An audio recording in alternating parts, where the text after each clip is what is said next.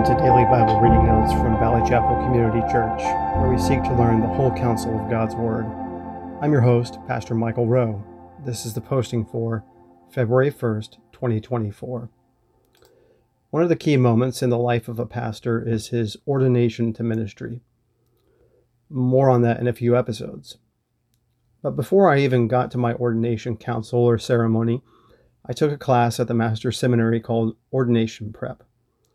Among other things, the goal was to become familiar with and hopefully memorize outlines for each book of the Bible.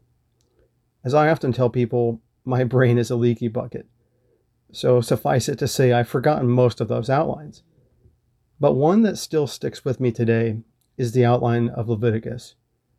Perhaps it's the simplicity of it, or maybe it's the clarity it brings to a book that at first reading might confuse, but I still remember it.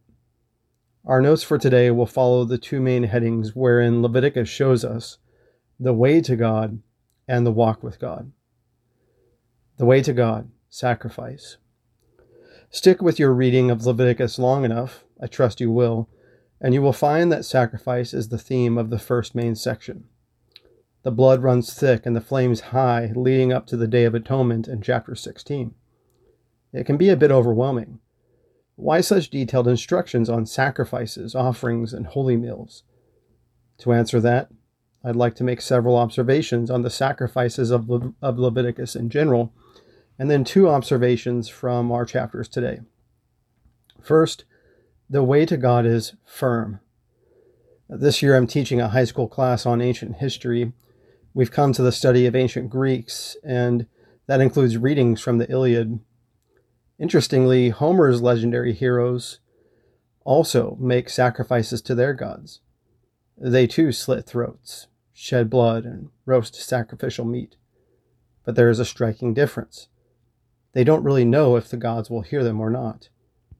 They have no guaranteed access to their pantheon of capricious deities.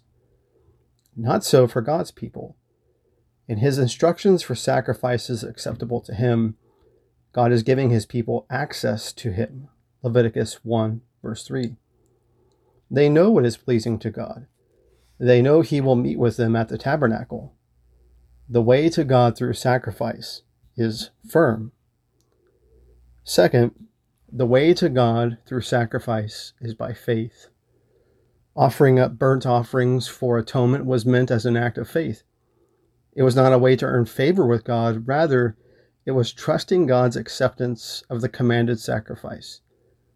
As the Israelite man lay hands on the animal and as he watched the blood be splashed around the altar in place of his blood and his life, he had to trust in God's promise that this would atone for his sins. Leviticus 1 verse 4. The way to God has always been by faith. Third, the way to God is free. What I mean by that is atoning sacrifices weren't just for the rich or famous.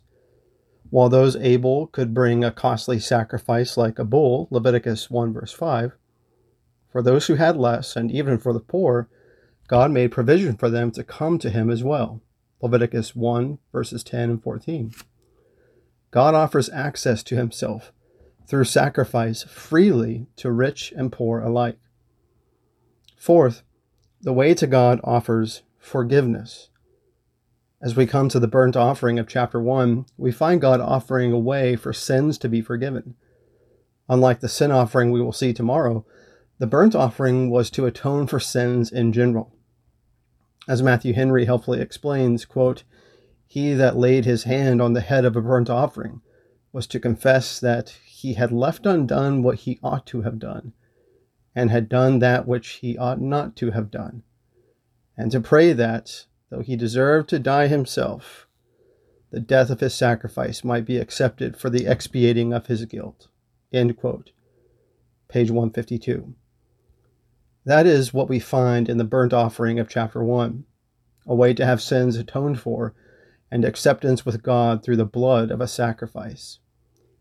Finally, the way to God brings fellowship. In chapter 3, we find the peace offerings. The peace offering was different. The person bringing their offering would eat a portion of the offering in the presence of God at the tabernacle. Deuteronomy 27, verse 7, and 1 Samuel chapter 1 verse 4. It was a way to show thanksgiving or devotion to God and to enjoy fellowship with God.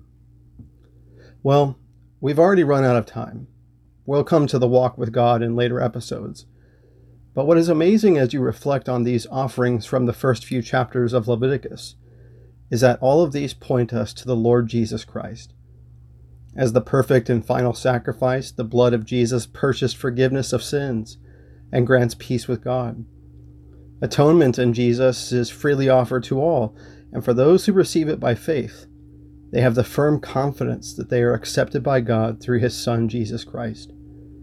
How good to know that we can come to God through the one who is the way, the truth, and the life. John 14, verse 6.